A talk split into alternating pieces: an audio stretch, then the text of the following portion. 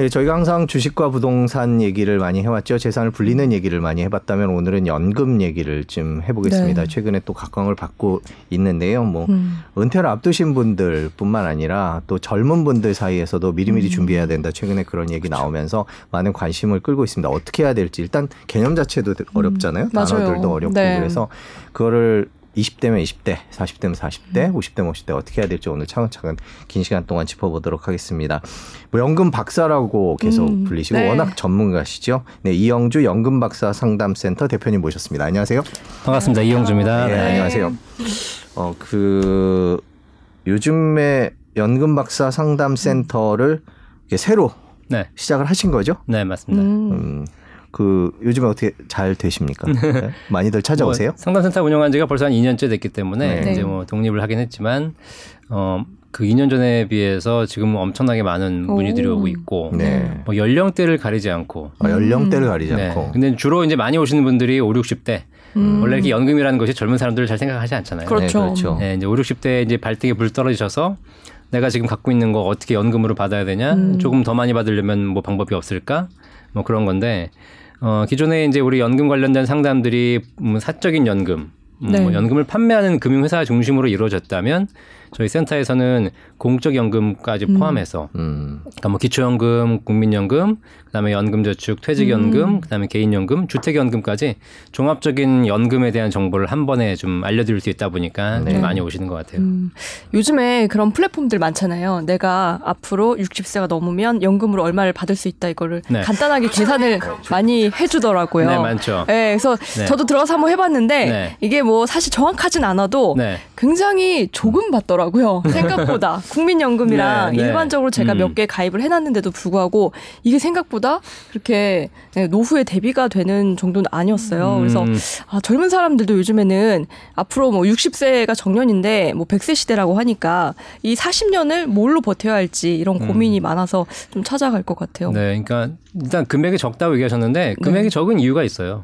왜일까요? 그만큼 우리가 관심이 없었고 준비를 안 해왔기 때문이잖아요. 네. 그렇기도 하네요. 단적인 사례를 우리가 공무원 연금 사례를 많이 듣는데 공무원들이 연금 받아서 행복하시잖아요. 근데 공무원 연금 같은 경우에 지금 얼마를 내고 있냐면 음. 자기 급여의 본인 기여금 9%와 정부 네. 기여금 9% 해가지고 급여의 18%를 음. 36년간 내요. 와. 음, 그러니까 내 월급의 20%를 그냥 직장 생활 시작할 때부터 띄워가지고 36년간 준비해왔기 때문에 연금액이 되는 것이지. 네. 그렇지 않고 그냥 내가 연금을 들까 말까 뭐 이거 국민연금 내는 것도 아깝다 뭐 이렇게 생각하면서 연금 득전을 해오셨기 때문에 네. 당연히 55세 돼가지고 뭘 열어보니까 음. 없는 상황이 발생하는 아, 거죠. 네. 제 미래가 될 수도 있겠네요. 오늘 자, 기구려서 듣겠습니다. 저희가 하나하나 네. 어렵게 상담받을 수 있는 내용들을 네. 직접 대표님한테 상담을 음. 받아보도록 하겠습니다. 네. 지금 네. 방송 보시다가 개인적으로 궁금하신 거 있으면은 음. 예, 유튜브에 댓글 올려주시면 네. 제가 확인하도록 하겠습니다. 지금 방금 댓글 열래다가 제가 아하. 볼륨 조절에 실패한 네네네. 노이즈가 들어갔는데 네. 죄송합니다. 많이 물어봐 주세요. 네네. 네. 자 시작을 해보겠습니다. 자 국민연금 얘기가 많이 나옵니다. 근데 음. 국민연금이 솔직히 젊은 분들한테 과연 우호적이냐? 뭐 우호적이라는 음. 표현은 조금 정확하지 않은 것 같습니다만 나이 든 분들이 더 많이 받고 젊은 분들은 네. 못 받는 거 아니냐? 뭐 네. 파산 얘기도 나오고 뭐 네, 그 여러 가지 얘기도 나오는데 어떻게? 못 받아요. 아, 네, 그래요? 아, 너무 네. 단도직입적으로. 네. 단호박으로 포기하세요 그냥. 아 근데 포기해야 됩니까? 네. 근데 그렇다고 해서 국민연금이 주는 혜택들이 있지 않습니까? 그죠? 어, 그렇죠. 사실 국민연금이라는 것이 제가 제도를 한 20년 전부터 공부하고 연구해 봤는데 제도 설계부터 잘못됐죠. 음. 국민연금이 88년도에 처음 시작했을 때 내는 거는 얼마 내냐면 급여의 자기 소득의 3%를 내도록 돼 있었어요. 네. 100만 원 버는 사람이 3만 원 내게 돼 있었죠. 음. 근데 그 사람들이 노후에 연금 얼마 받는지 아세요? 모르겠어요. 소득 대체율이라고 하는데 내가 낸 소득 대비해서 얼마를 받냐라고 했을 때 그때 70%였어요. 와. 그러니까 3만 원 내고 70만 원 죽을 때까지 연금 받는 구조. 아. 이렇기 때문에 뭐 그 당시에는 뭐 국민연금을 막 사람들이 가입 안 하고 그러다는데 네. 숫자를 다 아는 사람들이라면 당연히 했을 것이고 음. 근데 물론 이제 그 당시에 국가가 과연 이걸 줄 수 있을 것이냐라는 음. 그런 이제 불만 때문에 그러셨겠지만 지금은 이제 연금을 수령하게 된 5, 60대에게는 국민연금이 가장 좋은 재테크 수단이고 음. 뭐 낸돈 대비 적게는 두세 배 많게는 다섯 배, 열 배를 받아가시는 분도 계시니까. 그렇죠. 예. 그러니까 이걸 수익비라고 하거든요. 음. 그런 차원에서는 굉장히 유리한 구조로 설계가 돼 있었어요. 네. 근데, 근데 그러다 보니까 거기다가 이제 내는 사람이라도 계속 늘어나면 상관없을 텐데 음. 이게 이제 이제 저출산 뭐 고령화 그게 컸죠. 네. 이게 굉장히 크죠. 사실 네. 국민연금공단의 문제라기보다는 네. 그러다 보니까 이제 내는 사람이 줄어드니까 어 돈은 계속 나가고 있는데 네. 줄어드는 구조가 돼서 음. 2050 뭐 7년쯤 되면은 기금이 고갈되는 상황이 될 그렇죠. 것이고 음. 뭐 그러면 못 받는다기보다는 결국 내가 내서 내가 받게 되는 거니까 네, 또이또이다. 또이또이 뭐큰 의미가 없는 상황까지 네. 될 수 있겠죠. 음. 근데 이게 지금 자기가 안 내고 싶다고 해서 안 낼 수 있는 상황인가요? 음. 아 맞아요. 아니요, 그것도 이제 그것조차 모르거든요. 그렇죠. 국민연금은 직장 네. 가입자들은 의무적으로 내셔야 되고 네. 어, 사업장 계시는 분들, 그다음에 네. 지역 가입자 장사하시고 사업하시는 분들은 어, 본인 이제 소득이 신고하는 금액에 따라 내는 건데 약간의 유동성이 있는 거고. 네. 그다음에 일반 주부나 학생들은 가입할 의무는 없습니다. 이제 음. 그 사람들은 이미 가입 선택해서 하시는 건데 지금 뭐 나이가 50대 이상이시다. 네. 이런 분들은 무조건 국민연금 하셔가지고 받으셔야 돼요. 음, 어. 50대 이상은 무조건. 그렇죠. 내가 네. 무슨 뭐 국가와 민족을 위해서 내가 내 연금을 포기하겠다 이렇게 하지 마시고 네. 받아서 차라리 그 연금을 자식 주는 게 나아요. 음. 어차피 얘는 못 받을 거니까. 음. 그렇구나. 네. 그러면 네. 20대 30대는 어떻게 해야 돼요? 그러니까 뭐 굳이 회사에서 어. 내는 건 어쩔 수 없지만 네네. 음. 자기가 찾아가서 가입할 필요는 없다 이렇게 보시는 거군요. 음, 뭐 내가 평생 직장 생활을 안 하겠다. 음. 그러면 사실 선택할 수 있으면 뭐 안 낼 수 있는 방법도 있겠죠. 네. 그런데 언젠가는 내야 되는 것이잖아요. 네. 자, 그리고 뭐 국가가 아예 지급을 하지 않은 건 아닐 테니까. 음. 그렇다면 우리가 어차피 언젠간 내야 될 거라면 국민연금의 최소 조건은 채워서 가입하는 게 좋죠. 음. 10년 이상 가입하는 거, 네. 그다음에 뭐 많은 금액을 내는 것보다는 적은 금액을 꾸준하게 내고 있는 거. 이런 것이 구조상으로 보면 약간은 유리합니다. 음. 국민연금은 네. 많이 내는 것보다는 내는 것이 좀 유리하기 때문에. 올해 네 가장 궁금한 게 저희 같은 3, 40대거든요. 네. 네, 3, 40대는 어. 좀 어중간할 것 같은데요. 낀 세대. 네. 음, 네. 뭐 사실 제가 뭐 국가 정책을 하는 사람은 아니지만 지금 이제 이번에 연금 뭐 개혁을 하겠다고 이제 음. 나왔지만 어떻게 개혁된 나라 좀 다른 것 같아요. 네. 음, 그런데 뭐 일단 연금이 숫자적으로 더 많이 받냐 덜 받냐를 떠나서 저는 이제 개인적으로 연금을 오래 공부한 사람 입장에서는 연금은 무조건 있어야 된다. 음. 음. 그 금액이 10만 원이든 50만 원이든 평생 나온다는 것이 굉장히 심리적인 안정을 주거든요. 그런 차원에서 뭐 어떻게 될지 모르니까 음. 포기하지 마시고 꾸준하게 납입은 하셔라. 음. 다만 내가 자발적으로 찾아가서 더 낼 필요는 없다. 음. 그렇구나. 지금 국민연금에 대해서 저기 댓글에도 네. 말투 짱 세시다라고 용을 포기 네. 0572님이 말씀해 주셨는데 지금 각 대선 후보들이 연금 음. 개혁에 대해서 조금 네. 국민연금 개혁에 대해서 얘기들을 하고 있습니다. 네. 좀 고치면은 더 나아질 가능성이나 이런 것들은 없는 건가요? 어, 그러니까 죽어가는 사람의 호수를 연장하는 거지. 음. 아, 생명 네. 연장 생명을 연장을 정도. 하시는 것일 뿐이지 실제로 근본적인 해결책은 저는 사실 쉽지 않다고 봐요. 아. 인구가 늘지 않는 이상. 어, 그럼요, 네.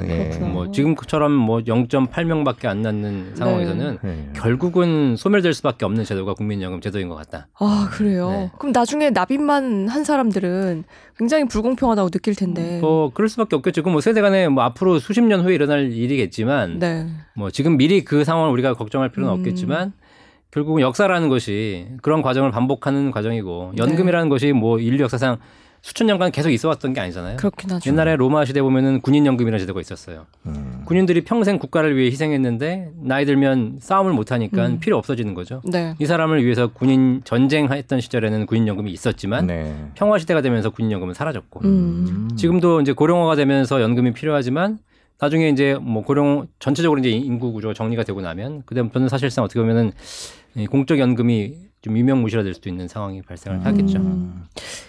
이게 지금 당장은 회사원 이제 근로자들은 음. 의무적으로 가입을 해야 되잖아요. 네. 근데 언젠가부터는 선택적으로 가입하게 해야 하지 않을까. 네. 이제 젊은 세대층에서는 여기에 대한 지금 불만이 굉장히 많거든요. 음. 네. 근데 이게 뭐 연금 제도가 공적 제도기 때문에 이 네. 제도는 뭐 선택적으로는 하지 않을 거고요. 음, 납입률을 좀 올려서 좀 더 많이 내고 네. 좀더 적게 받고 좀더 아, 늦게 받는 네. 이세 가지. 근데 제가 항상 얘기하지만 이 세 가지가 음. 더 내라, 덜 받아라, 늦게 받아라. 이게 전부 20, 30대한테 하고 있는 얘기거든요. 네. 그러니까 20, 30대가 국회에 진출해 가지고 이 부분에 대해서 얘기를 해야 되는데 20, 30대는 그런데 관심 없고 지금 당장 욜로에 관심이 있으니까 어? 그렇죠. 근데 당장 연금을 받아야 될 어르신 세대들은 가가지고 연금 더 달라 더 달라 하니까 네. 제도들이 자꾸 그쪽으로 가고 있는 거잖아요. 음. 음. 그러다 보니까 이 기형적인 게 더 심해지는 거예요, 사실. 음. 네. 음, 그래서 결국은 앞으로도 뭐 제도가 일정 부분 조정이 되겠지만 음. 사실상 뭐 근본적인 개선하기는 쉽지 않을 것 같다. 음. 사실 가장 근본적인 개선 방법은 이 방송 보시는 분 중에서 어르신들이 계신지 모르겠지만 지금 받는 사람 걸 깎는 거예요. 음. 예. 왜냐하면 지금 받으신 분들이 낸돈 대비 월, 월등히 많이 받고 계시거든요. 음. 저희 어머니도 유족연금 받고 계시는데 네. 어, 제가 생각하면 저는 감사해요 국가에. 네. 왜냐면 우리 아버지가 내신 연금 총액이 300이 안 되는데 음. 우리 어머니가 지금까지 유족연금으로 3천만 원 넘게 받으셨어요. 와. 네. 네. 이걸 보고 있으면 네. 어, 한편으로는 감사하지만 이 제도가 과연 정상적인 제도인가 아, 네. 걱정도 되시고 네. 그렇겠네요. 이 발언을 어르신들이 싫어합니다. 네. 아니 어떻게 보면 저희가 가장 정확하게 말씀드린 거죠. 이제 연령대에 따라서 국민연금을 바라보는 시선이 달라져야 그렇죠. 되겠다라는 네. 생각이 드네요. 네. 자 그러면 이제 국민연금은 넘어가고 음. 그 다음에 이제 질문 주시는 분, 분들이 이제 여러 가지 연금 얘기를 많이 하는데 음. 연금 종류도 많고 어려운 네. 것 같아요. 그 일단 처음에 총괄적으로 이런 이런 이런 이런 것들을 좀 봤으면 좋겠다고 이름만 쭉 얘기를 해주시면 뭐가 있을까요? 음. 저희가 네. 저서를 보긴 했는데. 네. 일단 우리 사회가 이제 고령화되면서 음, 그동안 쌓아놨던 돈을 좀 이제 연금으로 이제 필요로 하는 시대로 가고 있거든요. 네. 그러다 보니까 이제 국가에서도 여러 가지 제도적인 지원들을 많이 하고 있어요. 그래서 첫 번째 이제 기초연금이라는 게 있습니다. 기초연금. 예, 예. 기초연금은 우리나라 65세 이상 어르신들 중에서 전체 10명 중에 7명, 음. 소득 하위 70%에게 국가가 제공하는 음. 연금으로 30만 원씩 지금 30만 7,500원씩 드리고 있고요. 이런 제도는 대상이 되신 분들은 음. 받아가시면 되게 좋을 것 같고 네. 저도 처음에 기초연금이 무슨 기초생활수급자에게 주는 건 줄 알고 네. 아, 이게 별로 이름이 아닌 좀 그러네요. 그렇죠. 예. 근데 전체 어르신 중에서 10분 중 7분이 받아가는 음. 굉장히 좋은 노후 지원 제도가 네. 되고 있는 거고 이거 신청을 해야 되나요? 아니면 나라에서 예. 주나요? 반드시 신청하셔야 됩니다. 아, 아. 모르면 못 받는군요. 모르면 못 받습니다. 신청하지 않으면 주지 않습니다. 음. 어, 네. 기초연금이요. 기초연금. 네. 어르신들. 네. 그 다음에 이제 어, 지금 말씀드린 대로 국민연금, 공적연금, 공무원연금 이런 제도들이 이제 다 음. 있고요. 그 다음에 세 번째로 퇴직금, 퇴직연금이죠. 네. 음, 기존에는 퇴직금을 쌓아놨다가 그걸 일시금으로 받아가는 거였는데 일시금으로 받아가니까 다 금방 써버리잖아요. 그래서 이걸 국가에서 연금으로 받아라라고 해서 음. 퇴직연금 제도를 도입해가지고 지금 시행하고 있어서 음. 퇴직금을 나중에 이제 연금 IRP를 통해서 연금 받을 수 있도록 되어 있고 네. 그 다음에 이제 어, 연금 저축. 연금 이라는 제도가. 있어요. 네. 연금 저축은 이제 보통 사적 연금이라고 하는데 네. 네. 개인 스스로 연금을 준비하는 거죠. 음. 음. 근데 이 사적 연금이 크게 두 가지가 있는데 연금 저축과 개인 연금 보험 두 가지가 있어요. 음. 네. 근데 연금 저축은 일단 은행, 증권, 보험사에서 다 가입할 수 있고 음. 네. 국가가 납입할 때 세제를 혜택을 지원해요. 음. 그래서 1년에 400만 원씩 납입을 하게 되면 400만 원 한도 내에서 세금을 일정 부분 환급해 주겠다. 음.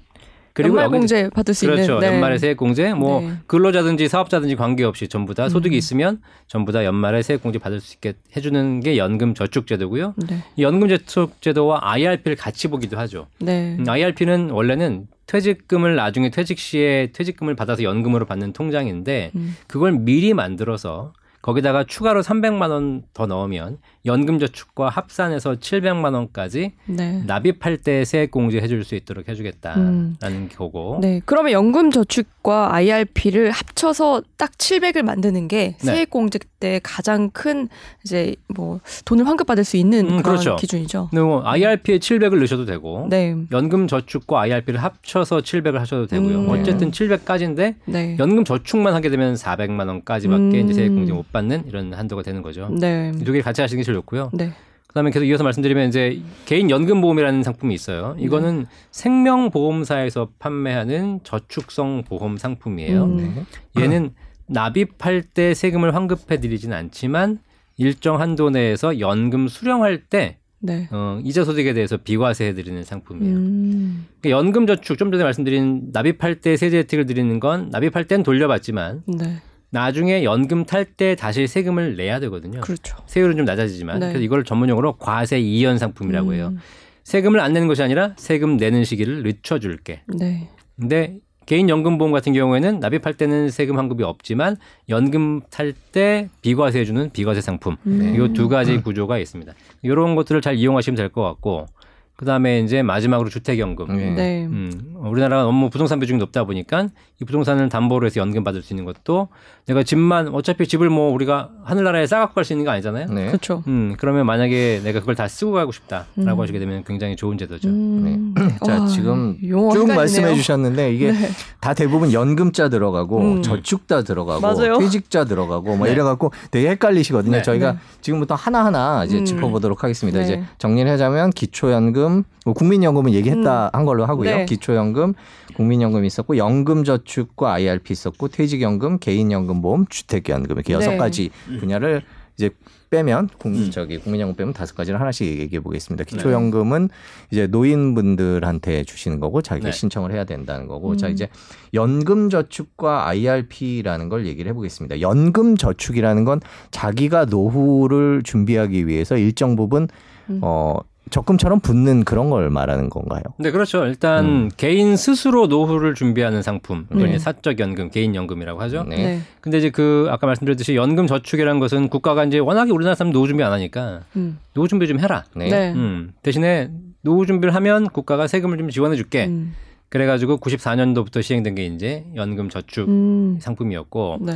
어, 2000년까지는 구개인 연금 저축이 있었다가 2001년부터는 지금 이제 신개인 연금 저축으로 바뀌었어요. 음. 네. 많이 헷갈려 하시는데 연금 저축은 기본적으로 국가가 지원하는 상품이다 보니까 음. 연금 저축이라는 금융 상품은 은행, 증권, 보험사에서 다 판매할 수 있어요. 음. 그러니까 어디서든지 가입할 수 있는 거죠. 네. 근데 은행은 보통 신탁 상품이기 때문에 안정적으로 운영하다 보니까 한 1% 2% 내외 네. 네. 의 수익률이 기본이고요.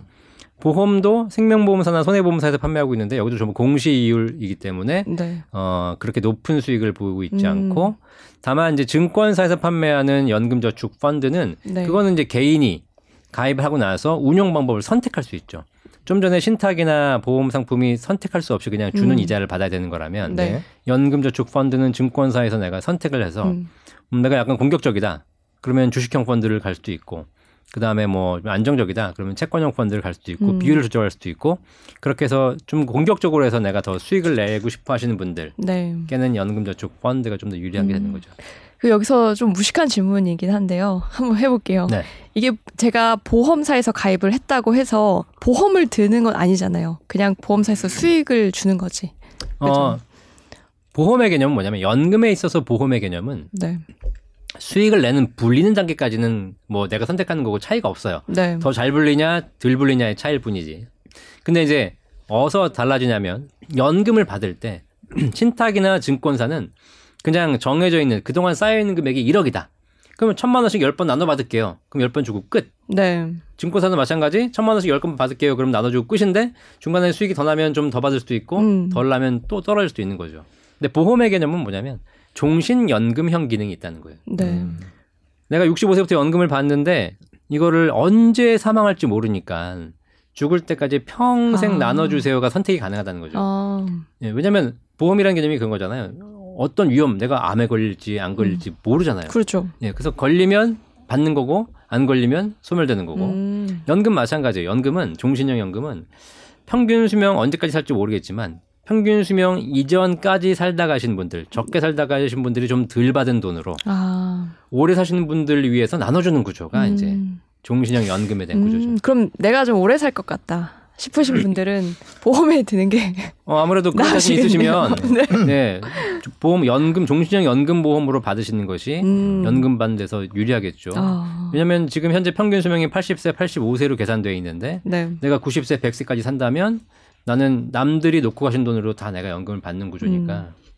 그러니까 연금은 이렇게 종신형 연금은 특히 수익률로만 계산하시면 안 돼요. 그러네요. 오, 이건 처음 알았습니다. 저도. 네. 네. 그런데 이제 본인 같은 경우에는 그 은행 이자에 만족할 수가 없다. 나는 연금 저축을 음. 좀 공격적으로 이제 뭐 예를 들면 미국 주식에 ETF를 네, 산다든가 뭐. 반도체에 투자를 음. 하고 싶다. 그러면 증권사 가서 열면 되는 건데 네. 그러면 만약 그게 마이너스가 나면 음. 어떻게 되는 거예요? 그러니까요. 마이너스가 되는 내가 거죠. 낸 그러니까? 돈은 1억인데 네. 내가 잘 불려가지고 연금 개시 시점에 음. 그러니까 핵심은 연금 개시 시점에 내가 얼마를 만들어냈냐가 핵심이잖아요. 음. 그렇죠. 예. 네. 받기 시작할 때. 받기 네. 시작할 때. 근데 내가 열심히 일- 원금은 1억을 부었는데 그냥 은행에 맡겼더니 1억 1천만 원 됐는데 내가 열심히 불려가지고 2억을 만들었다. 음. 난 연금이 두 배가 되는 거지만 네.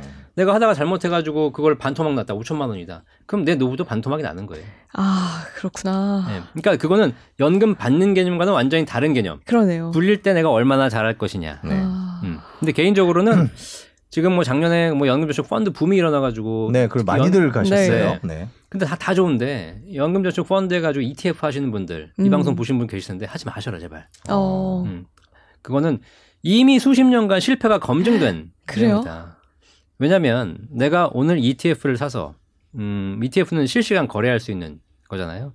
내가 뭐 일주일 후에 갑자기 뭐 메타버스 ETF가 올라가지고 뭐 음. 30% 수익을 낼 수는 있겠지만 음, 그거 해보신 분 아시겠지만 1년 하고 벌써 지치잖아 이제. 네.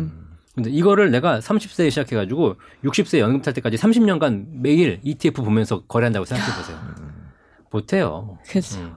지금은 할 수 있을 것 같지. 음. 결국은 하다가 나중에 방치하게 돼 그냥. 음, 음, 또 손실 나면 지금 쳐다보기 싫잖아 지금. 네. 뭐 그쵸? 네. 이러다 보면 또 이제 묻혀두고 나중에 또 사라지고 이렇게 하는 거예요. 아, 그러니까 기본적으로 우리가 투자를 여기도 방송 많이 게 아시겠지만 투자를 전업으로 하는 사람들은 매일 보기 때문에 그나마 컨트롤 가능한 부분이 있을지 모르겠지만 그렇지 않은 일반인 사람들은 어설프게 뛰어들었다가 한 몇달 음. 수수료 날리고 손실 보고 음, 그 다음부터는 포기하기 시작한다. 음, 그 나중에 분명히 열이면 열, 다 써서 후회할 거야.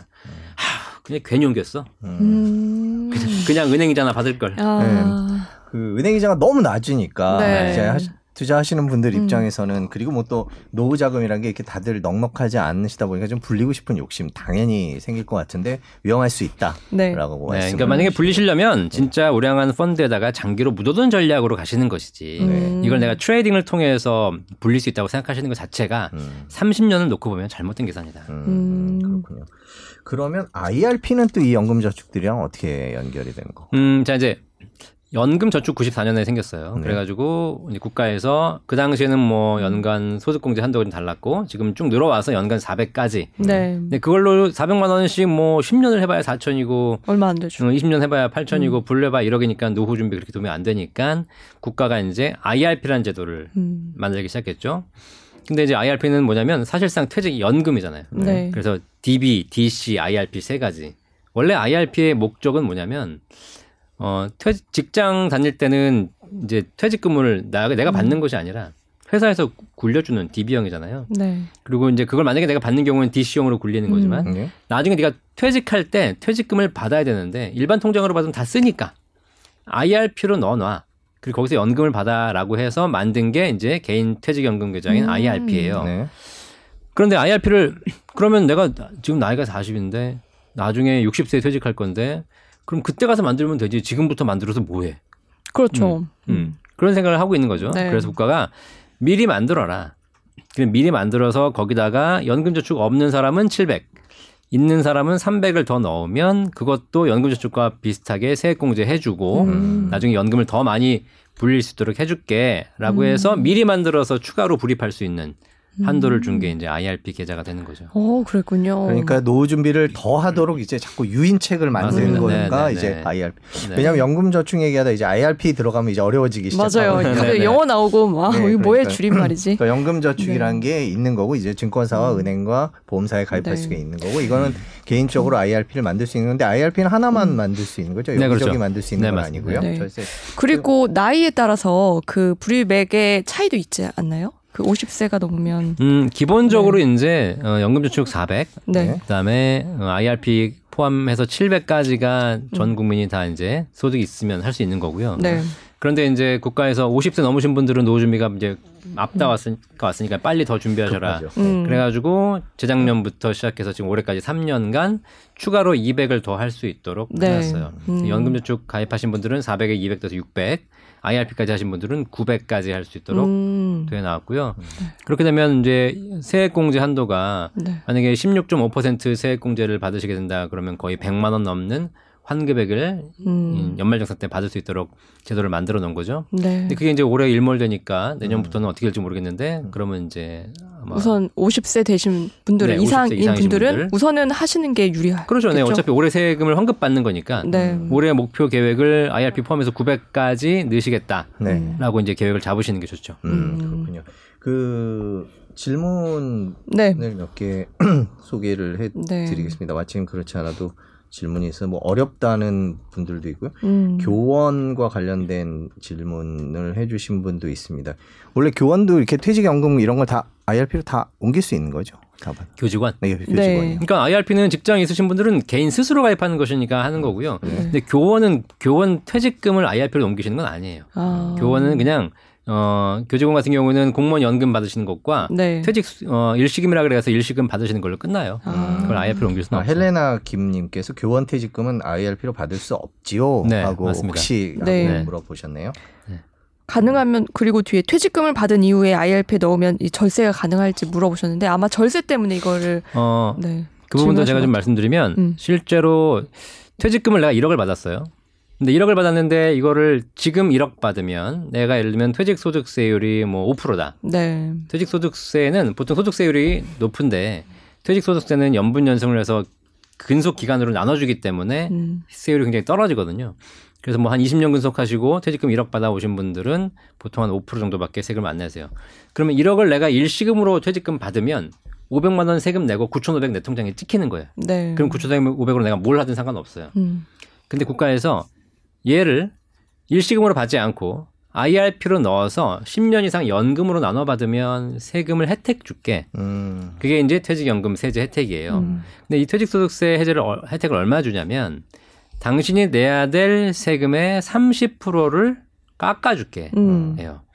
자 그러면 내가 1억을 아까 일시금을 받으면 9,500만 원 일시금으로 받고 500만 원 세금 낸 퇴직소득세 낸다고 말씀드렸잖아요. 네. 근데 IRP로 넣어서 받으시게 되면 500만 원 세금의 30%인 150만 원을 네. 깎아주는 거예요. 음. 대신에 나는 그걸 10년 이상 나눠 받아야 되는 거예요. 음. 그러니까 이제 이 150만 원 할인 받는 것이 일시불로 받는 것은 좀 커 보이지만 이걸 대신에 10년으로 나눠 받는다고 생각하면 1년에 10만 원꼴, 음. 한 달에 만 원꼴. 그러니까 사실 그렇게 퇴직소득세 절세 효과가 그렇게 크지 않은 거죠. 음, 그렇겠네요. 근데 퇴직금이 굉장히 많으신 분들, 그러신 분들은 뭐 세율이 거의 15% 20%까지 나오시는 분들은 음. 내야 될 세금이 수천만 원인데 아. 이거를 퇴직연금을 받으면 거기서 몇 천만 원을 절세할 수 있는 음. 방법이 있지만 그냥 일반적인 평범한 근로자 같은 경우에는 절세 효과도 사실 그렇게 크지 않더라. 네. 알겠습니다. 하나 더 읽어볼까요? 네. 꽃사랑 하얀 목련님이 네. 내년에 개인연금을 두 개 정도 어, 받는데 종합소득세 부분에서 연 천만 원 금융소득이 발생하면 이 연금을 일시불로 받는 게 좋을까요? 뭐 종합소득세를 덜 내려면 받는 시기를 길게 연장해서 받는 게 더 나을까요? 자, 이 연금이 뭔지를 봐야 돼요. 네. 음, 이게 이제 많은 분들이 헷갈리시는 게 뭐냐면 연금 저축과 그다음에 아까 비과세 연금 보험이 있어요. 네. 비과세 연금 보험은 연금 받을 때 비과세 한도 내에서 가입하셨다면 연금 받으면 세금이 없어요. 네. 뭐 한 달에 100만 원 받든 1000만 원 받든 1억을 받든 세금이 없기 때문에 그거는 종합 소득세 아무 무관한 거고요. 음, 무관하고요. 아, 그다음에 이제 연금 저축 같은 경우에는 실제로 그런 케이스 많이 없는데 음. 연금 저축에 정말 한 20년 전 전부터 엄청나게 불입해 오셔가지고 어, 연금 받을 때 보니까 이게 굉장히 많이 받더라. 음. 뭐 쌓이는데 한 3, 4억 쌓여 있어가지고 이걸 10년 나눠 받으려 보니까 한 달에 막 2천, 3천씩 받아야 음. 되고 그런 경우에 이제 고민을 하시겠죠. 왜냐하면 그런 규정이 있거든요. 연금 받을 때 1,200만 원 이상, 연간 1,200만 원 이상 받게 되면 종합소득세를 과세하겠다. 음. 이게 무슨 얘기냐면 원래는 3.3%에서 5.5% 연금소득세를 저율 과세 해 주는 것이 연금저축의 기본적인 취지였는데 이것도 많이 받는 사람에게는 다시 더 세금을 과세하겠다라는 거거든요. 네. 그럴 필요가 없다. 그럴 필요가 네. 없으시다. 실제로 그렇게 높지 않다. 음. 그렇구나. 그러면 이분은 지금 우선은 연금이 어떤 종류인지를 먼저 파악해서 네, 맞습니다. 선택하셔야겠네요. 네, 그리고 그 1,200만 원 들어가는 것이 네. 연금 받는 금액이 1,200이 아니에요. 아. 내가 받는 금액 중에서 네. 내가 젊었을 때 세액공제 받은 대상이 된 금액, 음. 이 과세 대상 금액이라고 하는데 요 금액으로 받는 게 1,200이어야 되니까 음. 실제로 연금 저축 받으신 분 중에서 1200이 넘게 받으신 분들은 제가 알기로는 뭐 1% 이내? 아, 음, 별로 없구나. 별로 없어요. 예. 네. 자 이제 전문적인 용어가 계속 나오면서 음. 이제 case by case가 네. 되면서 점점 어려워지고 있습니다. 조금 어, 쉽게. 열기를 가라앉혀야 할것 아, 같습니다. 네. 현명하신 답변 감사합니다라고 헬레나 김님께서 또 네. 바로 댓글을 올려주셨는데요. 자 그러면 저희가 지금까지 살펴본 걸 정리해 보겠습니다. 국민연금, 기초연금, 그다음에 연금저축과 IRP였습니다. 네, 여기까지 했죠. 여기까지 했고 이제 절반 네. 왔습니다. 이제 앞으로 절, 이제 절반 음, 가보겠습니다. 네네네. 네. 네. 어, 퇴직연금 얘기를 해볼게요. 네. 네. 이제 퇴직연금 같은 경우에는 이제 직장 다니시는 분들이 음. 약간 헷갈려. 퇴직금이랑 퇴직연금이랑 맞아요. 뭐가 다른 거지? 네. 뭐 이런 생각부터 음. 드실 것 같아요. 원래는 우리나라가 퇴직금 제도여서 음. 우리 아버님도 퇴직금 받아 나오셨는데 네. 퇴직금 받아 나오면 다 쓰는 거예요, 그냥. 그렇죠. 목돈으로 한 번에. 그렇죠. 네. 오늘 아까 얘기를 좀 안 했지만 목돈과 연금의 차이점이 열 가지 아, 차이점. 음. 제가 그거를 책에 쓴 적 연금부자들이라는 책에 썼거든요. 네. 목돈을 갖고 나와 보니까 금방 쓰고 그러다 보니까 남은 노후 기간이 어려워지더라. 네. 그래서 국가에서 이거를 연금으로 유도해야 되겠다라고 해가지고 2005년부터인가 이제 퇴직 연금 제도를 도입했어요. 네. 그리고 이제 퇴직 두 가지 목적. 목돈으로 받지 말고 연금으로 받아라. 음. 두 번째 퇴직금을 회사에다가 갖고 있었잖아요. 네. 그러니까 내가 퇴직하기 전에 회사가 망해버려. 음. 음. 그러면 내 돈이 날아가니까 회사가 나한테 퇴직금을 못 주는 거예요. 네. 네.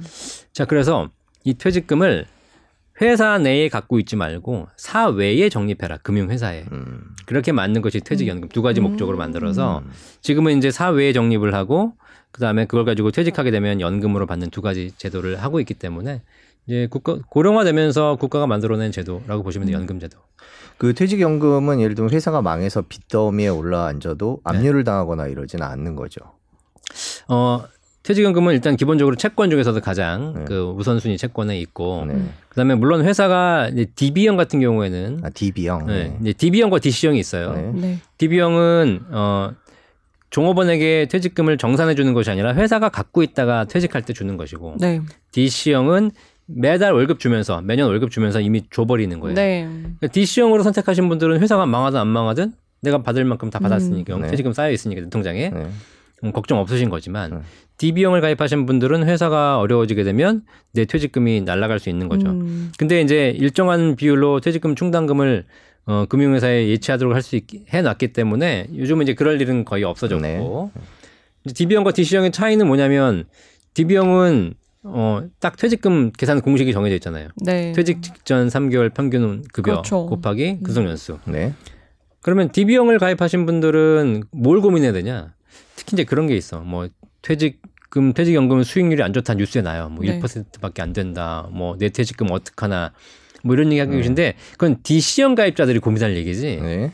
DB형 가입자들은 고민할 필요 없어요. 음. 그거는 DB형 가입자는 사장님 입장에서는 네. 네.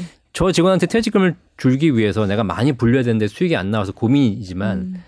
종업원 입장에서는 퇴직 직전 3개월 평균 급여만 올리면 돼요. 그러네요. 네. 네. 열심히 근속하고. 네. 음, 그러니까 내가 퇴직 직전에 300, 내가 근속을 20년 했는데 네. 퇴직 직전 3개월 평균 급여가 300이다. 그럼 6천만 원 받아 나가는 거고. 네. 내가 만약에 500을 올렸다. 1억 받아 나가는 거고. 음. 뭐 700만 원이다. 그럼 1억 4천 받아 나가는 거니까 네. 열심히 일해 가지고 열심히 승진해서 퇴직 직전 3개월 급여만 올리면 돼. 음. 수익률을 걱정할 필요 없어요. 네. 그런 상황이 되는 거죠. 그렇구나. 저 그럼 네. 전 네, DB형입니다. 네, 저도 DB형입니다. 그러니까 일반 안정적인 직장에서 승진해서 사시는 분들은 네. 어 굳이 회사가 선택하라고 하지 않는 이상 어. DC형을 해야 될 이유는 없어요. 네. 무조건 DB 하셔야 돼. 아, 그래요? 왜 그걸 내가 받아와가지고 내가 고민을 해요? 음. 그걸 내가 무슨 TDF나 내가 무슨 ETF를 하면 더 잘할 것 같아? 음. 그럴 것 같다는 자신감이 조금씩 있잖아요, 다들. 뭐 한번 나중에 방송에서 네. 주식 전문가들 모셔놓고 지난 20년간 우리나라의 주식 평균 수익률 한번 내보세요. 네. 음. 재작년에 뭐 정말 그 코로나 이후에 주가가 음. 급등했던 그런 걸 제외하고 나면 주식 평균 수익률은 2, 3%밖에 안 나와요. 아, 그렇군요. 채권 수익률도 안 나와요, 사실. 음. 뭐 DB형을 선택하고 계신 많은 직장인 분들이 이제 그런 고민을 거쳤다기보다는 그냥 바쁘게 살다 보니까 네, 회사에서 그러니까요. 알아서 그렇죠. 하겠지라는 맞아요. 경우가 더 많아서 네. 오히려 DC에 대한 얘기들이 작년, 재작년에 더 많이 나왔던 음. 것 네. 같습니다. 그러니까 DB형과 DC형이 있는 퇴직연금에 관해서 네. 얘기를 들어봤고요. 자 이제 다섯 번째 개인연금보험에 대해서 음. 들어보겠습니다. 개인연금보험 이게 또 연금자 들어가고 아까 IR, IRP랑 비슷하게 개인자 들어가고 보험자 또 들어가고 음. 네. 그러니까 네. 되게 중복되는. 네. 단어들이 음, 음. 자, 처음부터 다시 정리해볼까요? 기초연금 저희가 그 박사님께서 항상 그 아니 대표님께서 네. 항상 신경 써야 된다고 말씀해 주신 여섯 가지 기초연금, 국민연금, 방, 연금저축 저축, 그리고 방금 아예- 살펴본 아예- 퇴직연금. 어, 네, 네. 그렇죠. 네. 예, 연금저축 IRP 하나를 네. 묻고요. 그래서 하고 이제 개인연금보험에 대해서 네. 알아보도록 하겠습니다. 음. 개인연금보험은 어떤 거고 왜 필요한 거고? 음, 개인연금보험 일단 생명보험사에서 가입하시는 거예요. 아, 딱 네. 정해져 있어요. 뭐 손해보험사에서 내가 가입하고 있다. 무슨 무슨 음. 이거는 연금 저축이에요, 그냥. 아, 음. 그리고 증권사에서 하고 있다 연금저축, 네. 은행에서 가입했다 연금저축 신탁. 네. 물론 은행에서 생명보험 상품을 대리해서 판매한 경우도 있으니까 음. 방카슈랑스 이런 경우를 제외하고는 결국은 기본적으로 연금보험은 생명보험사에서 판매하는 음. 상품이고 네. 어 아까 다시 한번 설명드리면 연금저축은 낼 때 세금을 환급받고 음. 연금 탈 때 다시 세금을 내는 음. 과세 이연 구조라면 이제 이 개인 연금 보험은 그냥 일반 보험하고 똑같이 내가 내면서 그냥 적립을 해둔데 낼 때는 따로 뭐 세제 혜택이 없지만 네. 내가 1억을 냈는데 나중에 쌓인 금액이 1억 5천이다. 그럼 그 5천만 원 추가적인 이자 소득에 대해서 세금을 내야 되는데 음. 그거를 비과세해 주는 게 바로 이제 개인 연금 보험의 세제 혜택이 되는 음. 것이고요. 음, 뭐 불리는 방식이나 받는 방식은 이제 보험 상품에 따라서 네. 음, 안정적으로 불리는 상품도 있고 말 그대로 투자해서 뭐 변액연금이라고 들어보셨죠? 아, 네. 네. 예, 변액연금 보험처럼 투자해서 불리는 상품도 있고 음. 최근에는 뭐 일정한 조건 하에서 금리를 최저 보증해주는 그런 상품도 음. 있고 네. 그렇게 해서 돈을 불려서 음. 나중에 연금 받을 수 있는 방법이고요. 생명보험사 아까 말씀드렸듯이 생명보험사는 연금 받을 수 있는 방법이 다양해요. 음. 그래서 어, 일반적으로 금융회사에서 주는 확정 기간형 그냥 내가 10분 10년간 나눠 받을게 이런 방법도 있는가 하면 음. 이자만 받다가 원금은 물려줄게 이게 상속형. 네. 음. 어. 오. 그러니까 뭐 내가 1억이 쌓였는데 이자만 그러네요. 20만 원씩 받다가 물려주는 거. 그건 좀 거액이 있어야 가능해요. 거액이 있으신 분은. 그다음에 이제 일반적으로는 그렇지 않고 종신연금형 음. 이게 이제 생명보험사에서만 가능하죠. 그래서 이 금액을 내가 언제까지 살지 모르겠지만 평생 음. 돌아가시는 그날까지 줘. 네. 예, 그리고 일찍 돌아가시면 일정 부분 이제 보증 기간을 주는 게 있고 음. 만약에 오래 사시게 되면 그거 받고 돌아가시면 이제 끝나는 음. 이런 구조로 이제 하는 게 생명보험 음. 연금이죠. 네. 그럼 이 개인 네. 연금 보험을 연금저축 가입한 분이 추가로 가입했을 때에 음. 갖는 장점이라는 게 뭐가 있을까요? 일단 전혀 무관한 상품이 별개의 상품이기 때문에 네. 중복을 하시거나 뭐 상관없고요. 이것도 네. 사적 연금이죠. 네, 네. 사적 네. 연금 이제 그런데 상관없는데 뭐 뭐가 좋냐라기보다는 어 국민연금을 우리가 사실 제일 좋은데 많이 음. 하고 싶어도 국민연금은 딱 소득 대비 일정 비율이 있기 때문에 지금 음. 최대로 내신 분들이 월 한 50만 원 정도 급여에서 뛰어가는 거밖에 네. 안 되잖아요. 더 이상 내고 그렇죠. 싶어 낼 수 없죠. 음. 그다음에 연금저축도 마찬가지. 연간 400만 원까지 세액공제가 되기 때문에 그 이상을 내실 수는 있어요. 근데 그 이상 내 1,800만 원까지 연간 낼 수 있거든요. 근데 해봐야 어, 세제 혜택에서는 더, 더 이상 좋은 게 없는 거죠. 근데 이제 개인 연금 보험 같은 경우에는 납입 제한이 없어요. 네. 음, 내가 음. 내고 싶은 만큼 얼마든 낼수 있는 아, 거죠. 네. 그러니까 국민연금은 기본적인 생활비, 음. 연금저축, 퇴직연금, IRP는 뭐뭐 중 중립적인 네. 조금 생활비, 그 다음에 이제 개인연금은 여유로운 생활비 이렇게 음. 보시면 되는 거죠. 아, 여유로운. 음, 여유로운 생활비. 그러니까 연금을 맞아요. 더 많이 받겠다. 네. 아까 말씀드렸듯이 국민연금 지금 평균 뭐 이제 요즘 연금 받으신 분들은 막 150만 원 이상 받으신 분도 계시지만 네. 일반적인 3, 40대 같은 경우는 국민연금 해봐야 100만 원 받기 쉽지 않을 겁니다. 네. 그럼 연금저축이 IRP도 열심히 부어봐야 네. 통장에 1억, 2억 모으기 쉽지 않아요. 네. 그러고 연금 받아봐야 100만 원이 안 되거든요. 맞아요. 그러면 내가 한 달에 150, 200 가지고 살 수 없잖아요. 앞으로 음. 30년 후에. 네. 그러니까 추가적으로 내가 연금을 준비하기 위해서 개인 연금을 해야 되는 거죠. 음. 아직 저는 이 여유로운 그 자금을 모은 데까지 가지 못했네요. 네. 네. 분발해야겠습니다. 네. 자 이제 여- 여섯 번째 주택연금에 대해서 얘기를 해보죠. 주택연금은 어, 예전에 기사 많이 나올 때 보면 음. 어, 자제분들이 반대한다는 얘기도 음. 있었던 것 같아요. 주택연금이 뭐고 어떤 장점이 음. 있는지 좀 설명해 주시죠. 음, 어, 저는 저희 어머니 주택연금 가입하셨어요. 아, 아, 네. 네. 다 쓰고 가시라고. 네. 어, 왜냐면 제가 용돈 드리는 것보다 네. 네 어머니가 직접 아. 음, 쓰고 가시면 되잖아요. 네. 그죠? 네. 네. 그게 우리 사회가 이제 부동산 중심으로 너무 자산 구조가 음. 집중돼 있고, 그렇죠. 음, 근데 부동산으로 열심히 모았는데 cash flow 현금은 네. 없고 이런 분들에게는 주택연금이 굉장히 좋은 제도예요. 음. 어, 시행된 지도 지금 얼마 되지 않았기 때문에 지금 굉장히 유리한 제도라고 저는 음. 보고 있어요. 네.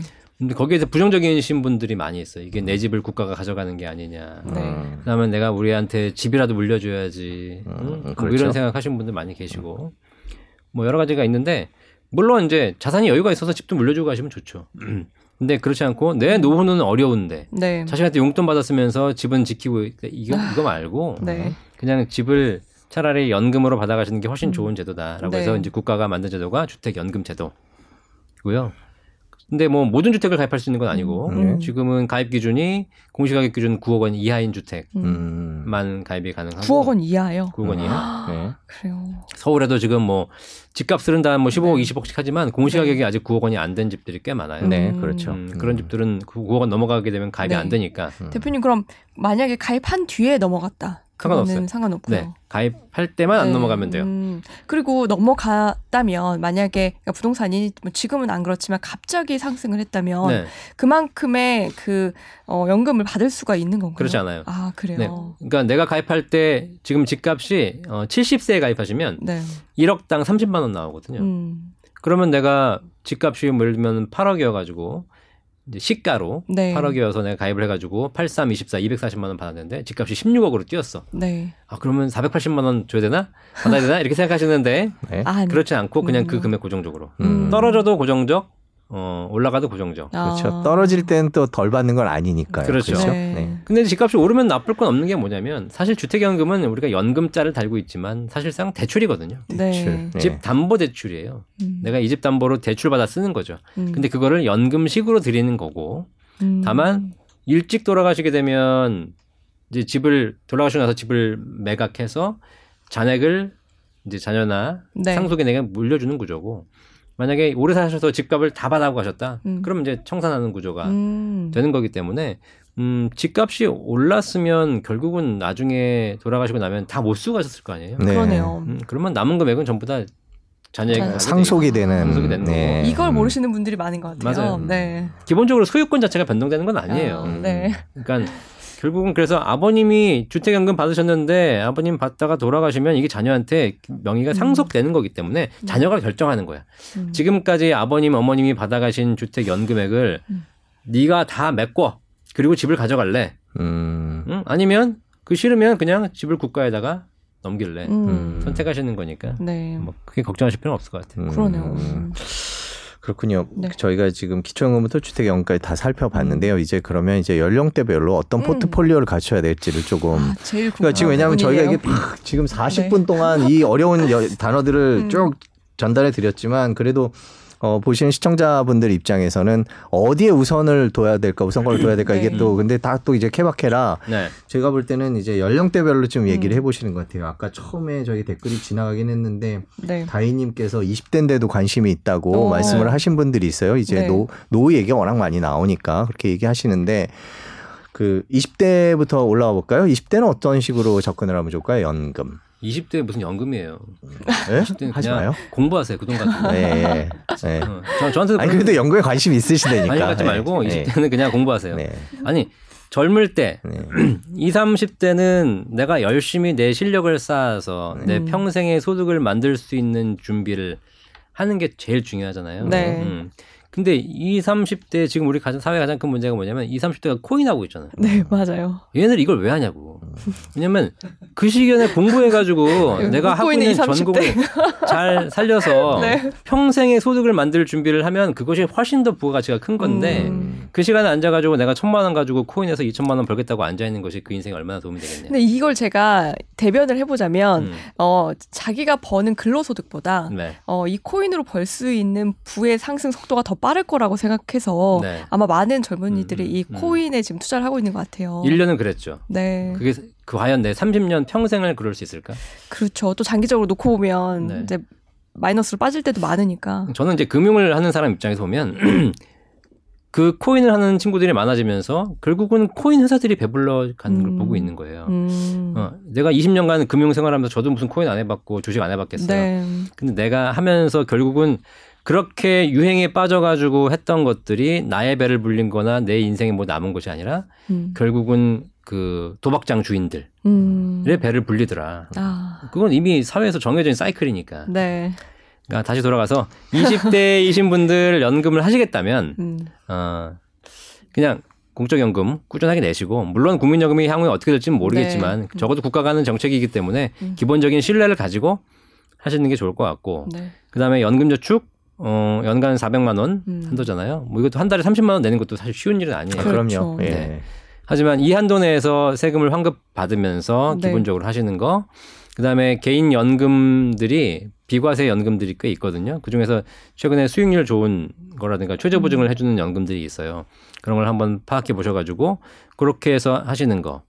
자 그러면 어 일단 국민연금이 한 달에 한 2, 30만 원 들어가잖아요. 네. 네. 소득이 한 300만 원만 돼도 음, 그다음에 연금 저축으로 연간 한 3, 400 들어가잖아요. 음. 그다음에 직장 열심히 다니시면 퇴직금이 또 1년에 한 달치가 쌓여요. 쌓이죠. 네. 예. 그리고 개인연금으로 내가 한 달에 2, 30만 원만씩 하면 나도 모르는 사이에 한 달에 100만 원이 연금이 들어가고 있어요. 어. 음. 국민연금 2, 30만 원, 음. 연금저축 2, 30만 원, 퇴직금 한 달치 월급이니까 2, 30만 원, 네. 그 다음에 개인연금 2, 30만 원이면 이 정도면 나중에 어디 가서 어 굶어 죽을 일은 없으니까 음.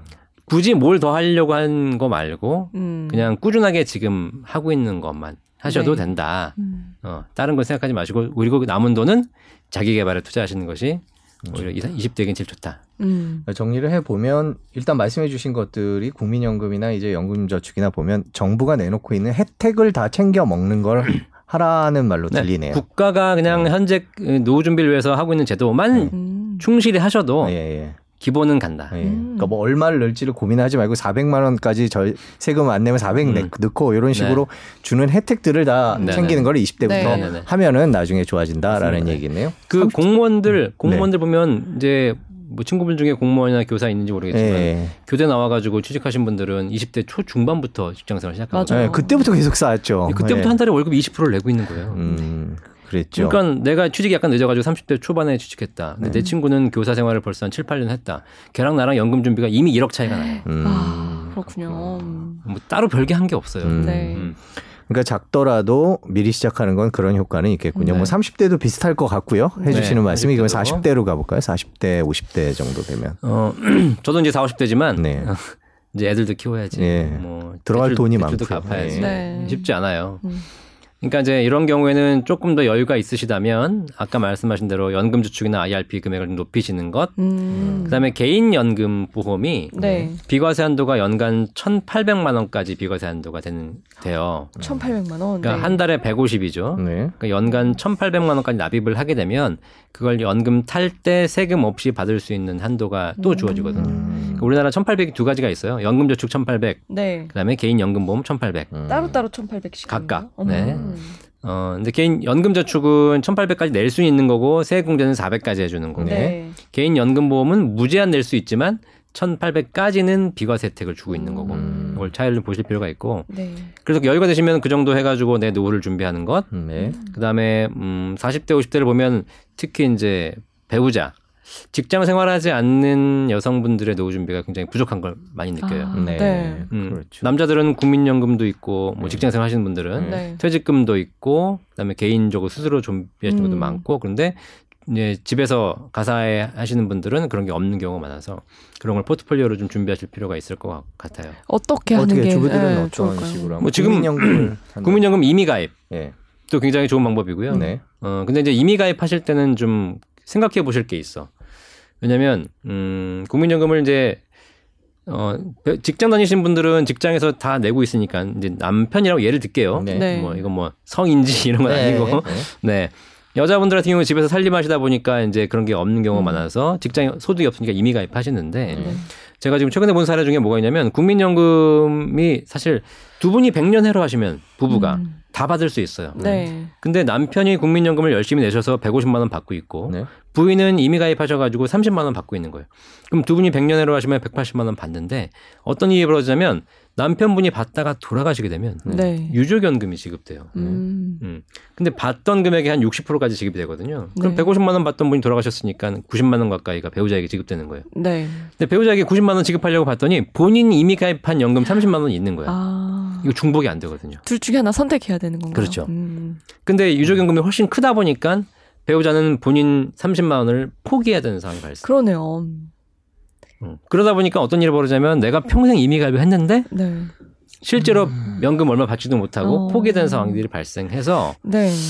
이제 이미 가입을 저희가 이제 추천할 때는 좀 상황을 보면서 결정해요. 음. 그런 경우에는 오히려 이미 가입 하시는 것보다 그냥 개인 연금 저축이나 개인 뭐 연금 보험을 네. 하시는 것이 사적 연금. 더 사적 연금을 받는 것이 예. 더 유리할 수도 있다라고 보는 경우도 있죠. 음. 그렇죠. 뭐 사람이 어떻게 될지는 맞아요. 예상하기 힘든 거니까 네, 그런 네, 네. 고민이 있을 때는 사적 연금을 음. 하는 것도 괜찮은. 그리고 이제 기존에 가입하셨던 분들이 추납이라는 제도가 있어요. 국민연금. 네. 네. 과거에 안 냈던 기간이 있잖아요. 음. 내 가입은 했었는데 안 냈던 기간을 나중에 추후 납부할 수 있어요. 국민연금 제도가 좋기 때문에 추납 대비해서 가성비도 좋거든요. 음. 근데 추납하실 분들한테 꼭 말씀드리는 건 뭐냐면 어, 하실 거면 연금 받기 전날까지 버티다 해라. 지금 하지 말고 음. 연금 받기 전날 해라. 음. 연금 받기 전날 바로 전날이요? 네. 그러니까 왜냐면 나이로 나이가 더 들 때까지 기다려. 그렇죠. 내가 65세 연금 계시다 그럼 64세 마지막 달에 하- 하시면 되는 거예요. 아 왜냐면 지금 하나 나중에 하나 연금 소령이 큰 차이가 없거든요. 그렇구나. 음, 근데 내가 만약에 지금 했다가 네. 어 만약에 사망하거나 음. 아, 어, 그럼 못 돌려받. 못 돌려받아요. 네. 유족연금도 중복 수령이 안 되는 경우에는 어. 결국은 날리는 경우가 많아요. 특히 이제 국민연금의 가장 큰 딜레마 이건 제가 개선 요청하고 싶은데 이게 뭐냐면 국민연금은 유족의 범위가 음. 네. 받다가 살아있을 때는 문제가 없는데 받다가 돌아가시면 좀 문제가 많이 생겨요. 네. 최근에 그런 케이스가 굉장히 많아요. 음. 어. 받다가 돌아가시면 일반 연금은 내가 못 받은 금액을 누구에게나 줄 수 있습니다. 네. 배우자, 자녀, 뭐 조카, 강아지만 빼고 다 줄 수 있어요. 네. 음. 근데 국민연금은 받다가 돌아가시게 되면 유족의 범위가 제한돼 있어요. 어. 배우자, 60세 이상 부모, 25세 미만 자녀. 아. 근데 내가 이제 나이 70에 돌아가셨는데 60세 이상 내 부모님이 살아계실 일도 그렇죠. 좀 만무하고 어. 네. 그때 자녀가 25살 이하일 리는 없잖아요. 맞아요. 그렇죠. 대- 커죠. 거의 예. 대부분 배우자의 배우자에 가는 거예요. 근데 배우자 이혼했어. 네. 그럼 없어. 음. 이혼하실 때 특히 이혼하실 때 국민연금 잘 보고 이혼하셔야 돼요. 네. 예, 왜냐면 이혼해가지고 국민연금 못 받으신 분 꽤 많아요. 아. 네.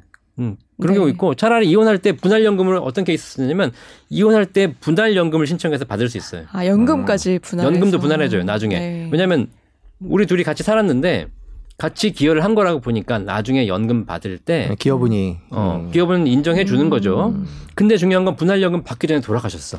아 그럼 어떻게 돼? 말짱 꽝이죠. 활짝 꽝이에요. 유족연금 못 받고 이혼했으니까 네. 분할연금 없어요. 음. 네. 이런 문제들이 생길 수 있어서 음. 어, 사실 잘 살면 아무 문제가 없이 좋은 연금인데 음. 이런 상황들이 발생하기 시작하면 국민연금은 평생 내고 네, 한 뭐, 푼도 못 받는 상황이 발생해요. 음. 그러네요. 그렇군요. 좀 안전적이긴 하고 음. 사적 연금에 비해서 장점도 있는데 신경 써야 될 대목도 네. 많은 것 같습니다. 지금 저희가 20대 살펴봤고 40대, 50대, 50대면은 이제 거의 60 이제 연금 받기 직전인데 네. 그런 분들은 이제 뭐 보면 자 자녀분들도 이제 많이 컸고 음. 회사에서도 이제 조금 나가야 되는 눈치도 음. 보이고 뭐 월급은 좀 많지만요. 이런 분들은 어떤 전략을 써야 될까요? 지금 가장 많이 상담 오는 게 5, 60대. 어, 네. 네. 그분들이 가장 많이 찾으시는 것이 일시납 연금이에요. 음. 음, 일시납 연금이요. 예. 이제 뭐 내가 직장 생활할 날이 그렇게 많지 않았기 때문에 내가 뭐 한 달에 50이든 100이든 뭐 10년, 20년을 불입을 해 가지고 한다. 이거 쉽지 않죠. 네. 음.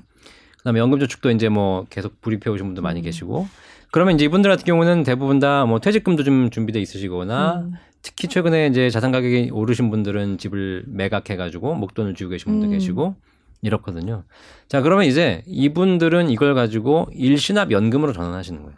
음. 그러면 일시납 연금이라는 게 뭐냐면 매월 불입해서 자산을 쌓는 것이 아니라 목돈을 그대로 연금에 가입을 하고 음. 일정 기간을 거치한 후에 어 65세나 뭐 70세부터 연금을 받는 방법 이런 것들을 많이 좀 활용하고 계시고 음. 그런 관련된 상품들이 계속 지금 나오고 있어요. 음. 음, 그렇군요. 거치를 하는 동안 돈을 좀 불려주나요? 그렇죠. 아니면? 네. 거치라는 기간 음, 동안 뭐 네. 상황에 따라서 한 5%씩 불려주는 상품도 있고 음. 뭐 개인 성향에 따라 투자로 불리시는 분도 있고 네. 그렇게 해서 불려가지고 연금을 받는 방법 음. 많이 활용하고 계시죠. 네.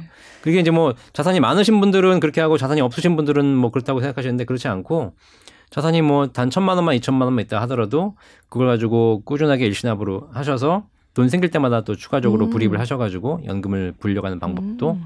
좋은 것 음. 같고요. 네. 또 준비가 늦으신 분들은 저는 개인적으로 그렇게 생각하는 게 뭐냐면 우리가 뭐 우리 사회가 지금 65세 은퇴 음. 뭐 이렇게 얘기하고 있지만 어 뭐 저는 개인적으로 하는 일도 그래서 그런지 모르겠지만 은퇴할 생각이 없거든요. 네. 음 저기 뭐 우리 강창희 소장님도 보니까 지금 여기랑 네. 네.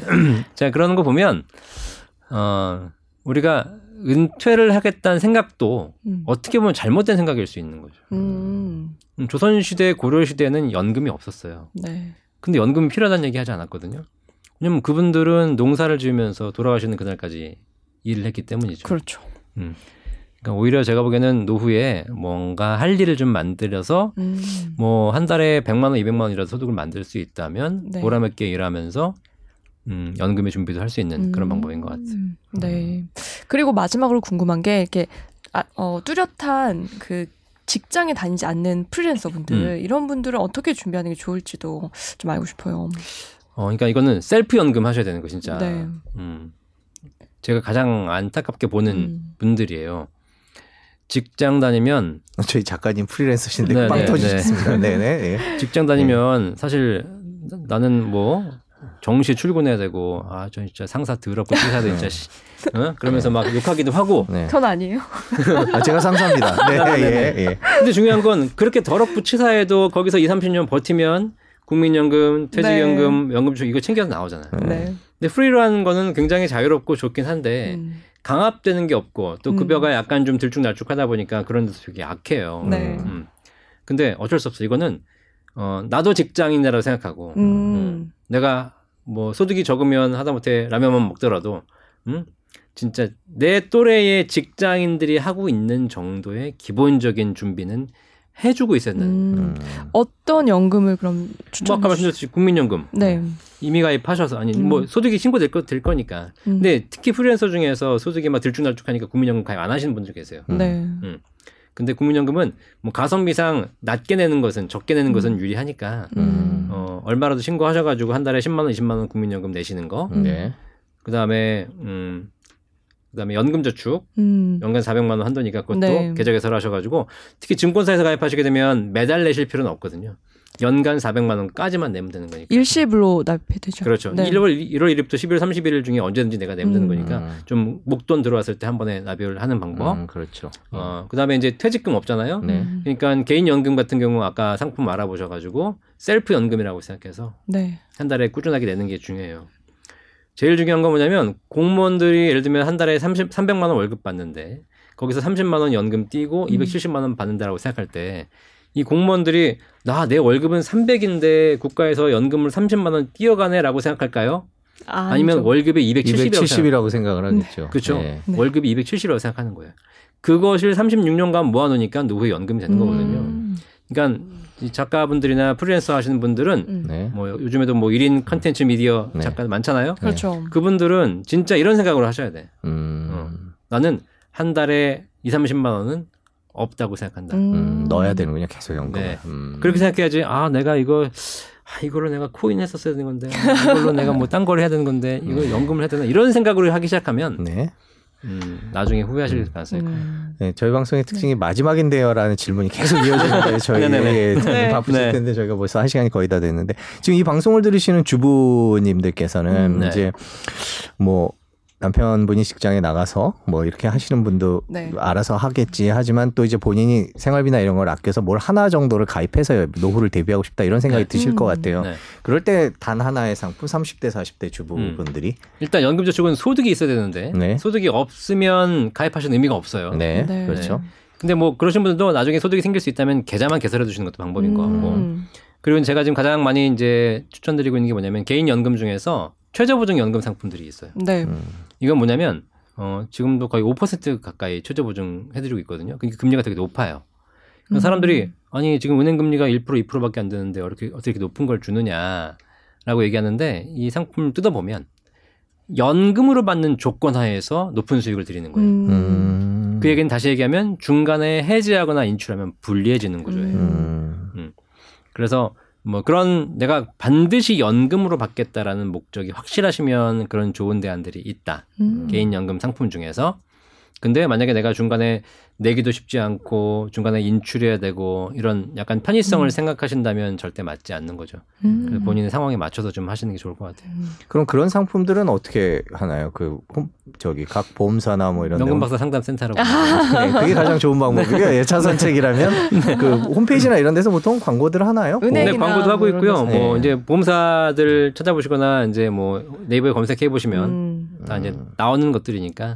근데 상품이 워낙 많아서 막, 맞아. 막상 소비자 입장 에서 어느 상품을 고를까 되게 네. 그렇죠. 그 힘들 것 같아요. 뭐 상담을 오면 어떤 식으로 얘기를 해주시나요? 그러니까 이제 뭐 케바케라고 말씀하셨듯이 네. 상황이 다, 다 다르고요. 음. 어, 그래서 기본적으로 상담을 오시면 이제 공적 연금부터 시작해 다 점검을 하는 거예요. 네. 그래서 이분들이 어디까지 준비가 돼 있고 그다음에 이 공적 연금을 어떻게 활용하는 것이 더 좋고 또 사적 연금을 어떻게 활용하는 것이 다 좋기 때문에 그런 거를 이제 개인별로 다 분석을 해서 음. 그다음에 여력도 좀 봐야 되고 어 그다음에 아까 말씀드린 대로 매월 하시는 게 좋은지 아니면 일시불로 뭔가를 하는 게 좋은지 음. 방법도 일시불로 내가 분할해서 하는 게 좋은지 한 번에 하는 게 좋은지 이런 것들을 종합적으로 판단해서 음. 가장 맞는 포트폴리오를 찾아 나가는 거죠. 음.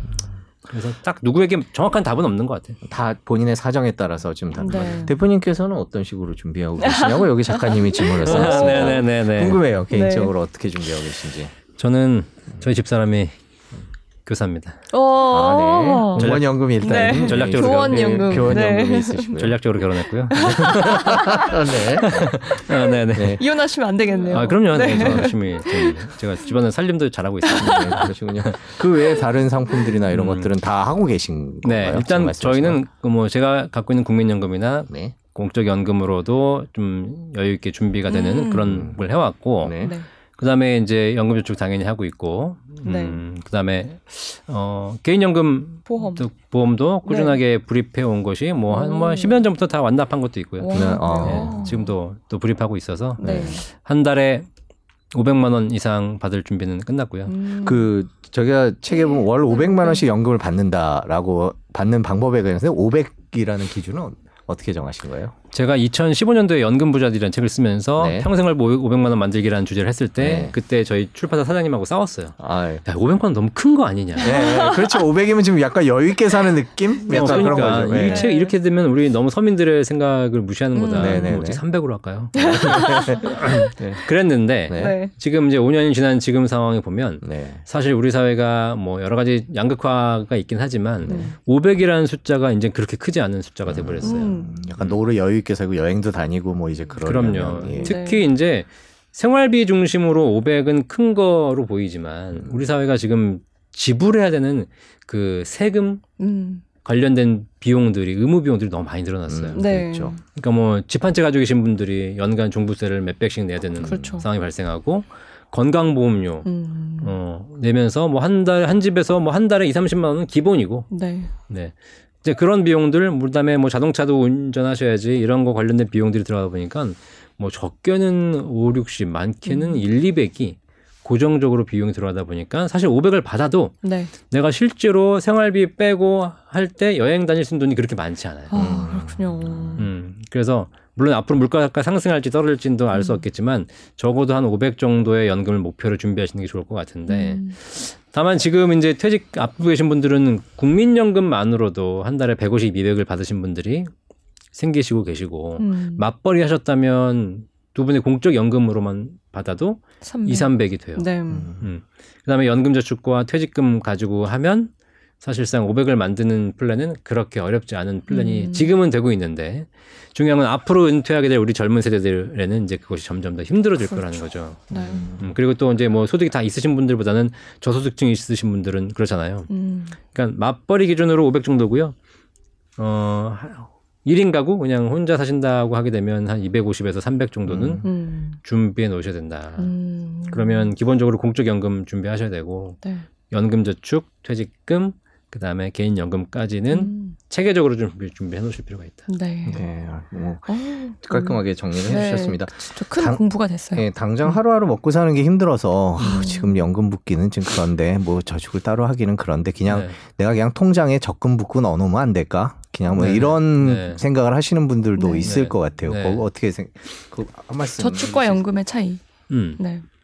그러니까 뭐 저축과 연금일 수도 있고 투자와 연금일 수도 그렇죠. 있어요. 그렇죠. 예. 지금 또 주가가 상승하면서 사람들이 이제 연금 받아가지고 얼- 얼마 되겠어라고 해서 네. 투자하시는 분들도 계세요. 저는 이제 투자를 하지 말고 연금을 해라. 뭐 그게 아니라 음. 음, 투자와 연금은 별개의 것이다. 음. 음. 투자는 자산을 불려가는 과정에 있는 것이라면 연금을 연금 자산을 쓰는 과정에 있는 것이거든요.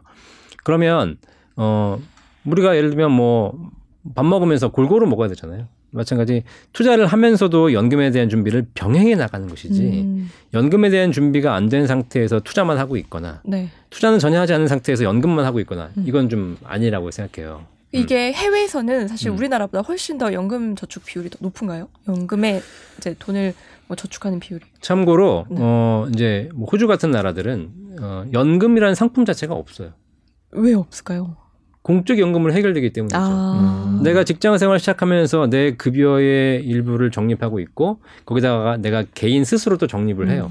그것이 거의 의무화돼 있어서 음. 그것만으로 내가 쌓아가는 거죠. 음. 음, 미국 같은 경우도 401k라는 그 네, 연금 그렇죠. 저축이라는 상품 있잖아요. 네. 그것도 국가에서 지원하는 거, 회사에 지원하는 거, 그다음에 본인이 하는 걸로 해가지고 그걸 누구나 다 그냥 아. 의무적으로 그걸 평생 쌓아놓기 때문에 그렇구나.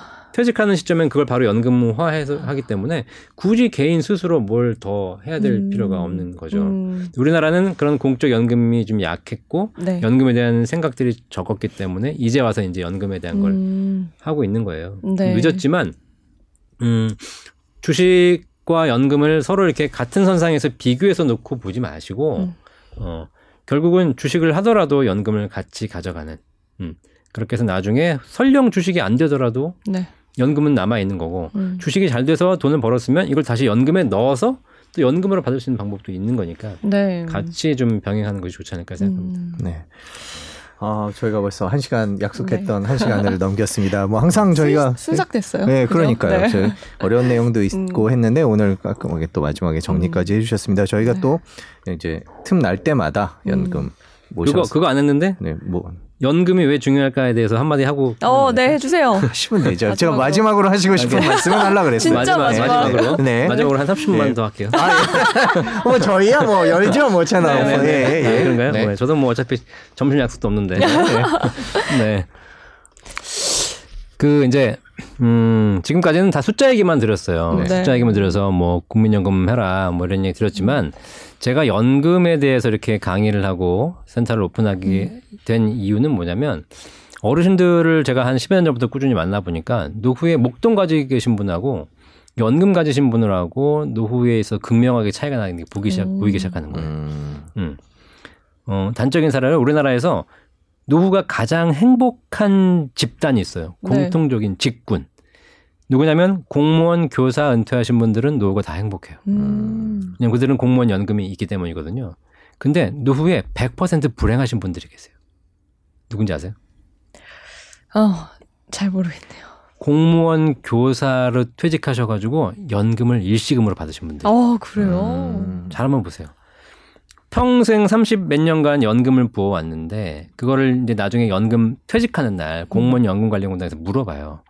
지금까지 부으신 연금을 연금으로 받으시겠습니까? 일시금으로 받으시겠습니까? 음. 딱한 번에 유혹을 줘요. 네. 음. 유혹이군요. 유혹이야. 네, 근데. 그때 뭐 애도 집 한 채 사줘야 될것 네. 같고 뭐 결혼도 시켜야 될 거고 음. 내가 사업하면 더 잘 될 것 같고 이래가지고 일시금 받아 나가신 분들은 다 불행해졌어요. 아. 그런데 연금 받으신 분들은 전부 안정적인 생활을 하고 계세요. 오히려 자식들이 부모한테 그래. 아니 왜 아버지는 평생 공무원 하셨는데 그걸 일시금 받아가지고 지금 이렇게 어렵게 사냐고. 음, 아, 그래요. 음, 그리고 기초연금 지급이 공무원 퇴직자 안 되거든요. 네. 음. 아 기초연금 안 네. 공무원 재 공무원 연금 받고 계신 분들, 공무원 재직했거나 공무원 재직한 사람의 배우자들은 기초연금이 안 돼요. 네. 그럼 나는 공무원 생활해가지고 일시금 받았는데 일시금 다 날려가지고 지금은 거의 어렵게 살고 계신 거야 사실. 어. 그런데 국가에다가 나는 어려우니까 기초연금 달라고 했더니 당신은 공무원 연금 수급 대상자이기 때문에 안 준다고 얘기하는 거예요. 음. 이런 일들이 벌어져요. 음. 그러니까 이제 그런 사례가 물론 완전히 100%는 아닐지라도 결론적으로 놓고 보니까 노후에 목돈 들고 계시는 것보다 매달 따박따박 소득이 평생 나오는 음. 연금을 가지고 계신 분이 행복하더라. 네. 음. 살림하는 주부 입장에서도 남편이 한 달은 천만 원 벌어오고 다음 달은 빵, 네. 뭐 불안하죠. 또 이런. 거보다 네. 음. 300이라도 꾸준하게 벌어오는 게 좋잖아요. 맞아요. 그래서 제가 이제 목돈과 연금의 차이점을 연구하다가 목돈과 연금의 10가지 차이점을 이제 연금 부자들이라는 책에 썼죠. 그중에 대표적인 게 바로 뭐냐면 목돈은 내가 지켜야 하는 것, 음. 연금은 나를 지켜주는 것. 음. 음. 노후에 목돈 가지고 계시면 지켜내셔야 돼. 네. 근데 우리가 노후를 생각하면서 노후가 젊을 때와 똑같다고 생각하면 안 돼요. 지금처럼 이렇게 건강하고 말짱하지 않아요. 네. 노후에는 네. 판단력이 흐려져요. 음. 그다음에 어, 기억력이 안 좋아지고 음. 활동력이 안 좋아져요. 네. 그러다 보니까 내가 뭔가를 판단하는 데서 굉장히 문제가 많이 생겨요. 그러니까 보이스피싱 같은 경우도 어르신들이 많이 당하는 그렇죠. 이유가 뭐냐면 네. 음? 그분들을 또 이렇게 적절하게 또 막 악용을 하다 보니까 음. 날리는 거잖아. 근데 통장에 1억 있으면 보이스피싱에 1억 당하면 끝이야 그냥. 네. 근데 한 달에 200만 원 받는 어르신이 보이스피싱 전화가 왔어. 그럼 어떻게? 날릴 돈 200밖에 없겠네요. 그렇죠. 네. 200 날리는 거야 그냥. 200줄이야? 뭐 이렇게 되는 거죠. 아니, 그러니까 뭐 200밖에 없는데 그럼 200이라도 제가 송금할게요. 송금했어. 네. 알고 보니까 보이스피싱이야. 어떻게 이제? 한 달 기다리면 되겠죠. 그렇죠. 다음 네. 달에 또 나와요. 음, 그러네요. 예. 그러니까 그런 여러 가지 노후의 우리가 삶을 연구해 보면 음. 노후의 가장 기본적인 안전 장치가 음. 연금이라는 건데 그 연금 안전 장치 없이 노후를 시작하는 거예요. 음. 네. 더군다나 나는 몸도 안 좋아지고 생각도 좀 어려워지는 음. 거고 이런 상황에서 그래서 숫자적인 개념으로 자꾸 연금을 보기 이전에 아 진짜 내 노후에 목돈과 연금이 어떤 차이가 있을까를 한 번만 집중적으로 고민해 보신다면 음. 어, 연금을 준비하고 선택하시는데 더 많은 도움이 되실 거다. 음. 그렇군요. 네. 참 중요한 말씀 맞아요. 해주신 것 같습니다. 뭐 이제 목돈 한꺼번에 받아서 이렇게 문제가 되는 그런 것이 저희가 기사 신문 기사나 뭐 방송 기사에서 많이 보곤 했는데 그렇죠. 실제로 그렇게 상담하다 음. 보시면 그런 일들이 실제로 그렇게 많이 있군요. 음. 네. 아, 알겠습니다. 네. 저희가 이제 주의해야 할 점까지 음. 해서 네. 한 시간 넘게 알아봤습니다. 나중에 또 연금 얘기 모시고 음. 연금 얘기 더 궁금한 오, 거 알찼습니다. 오늘 질문 주신 것 중에 저희가 네. 다 답을 못 해드린 것도 있는 것 같아요. 다음에 음. 또한 번 더 모셔서 네. 다그 나머지 답변들도 들어보도록 하겠습니다. 네. 오늘 긴 시간 감사합니다. 네, 예. 감사합니다. 감사합니다. 예. 네.